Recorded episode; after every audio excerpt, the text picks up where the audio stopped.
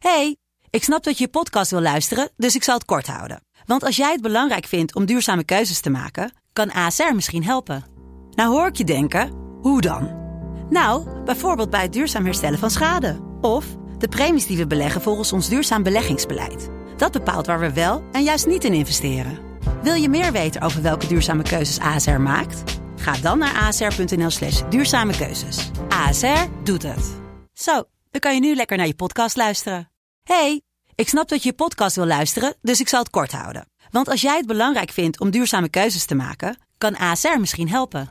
Nou hoor ik je denken, hoe dan? Nou, bijvoorbeeld bij het duurzaam herstellen van schade. Of de premies die we beleggen volgens ons duurzaam beleggingsbeleid. Dat bepaalt waar we wel en juist niet in investeren. Wil je meer weten over welke duurzame keuzes ASR maakt? Ga dan naar asr.nl slash duurzame keuzes. ASR doet het. Zo, dan kan je nu lekker naar je podcast luisteren. Dit is Mand, kortste podcast van Nederland. René, je hebt goed nieuws. De oorlog heeft nog geen invloed op. Carnaval. Dat las ik bij Limburg net. Dit was Mand.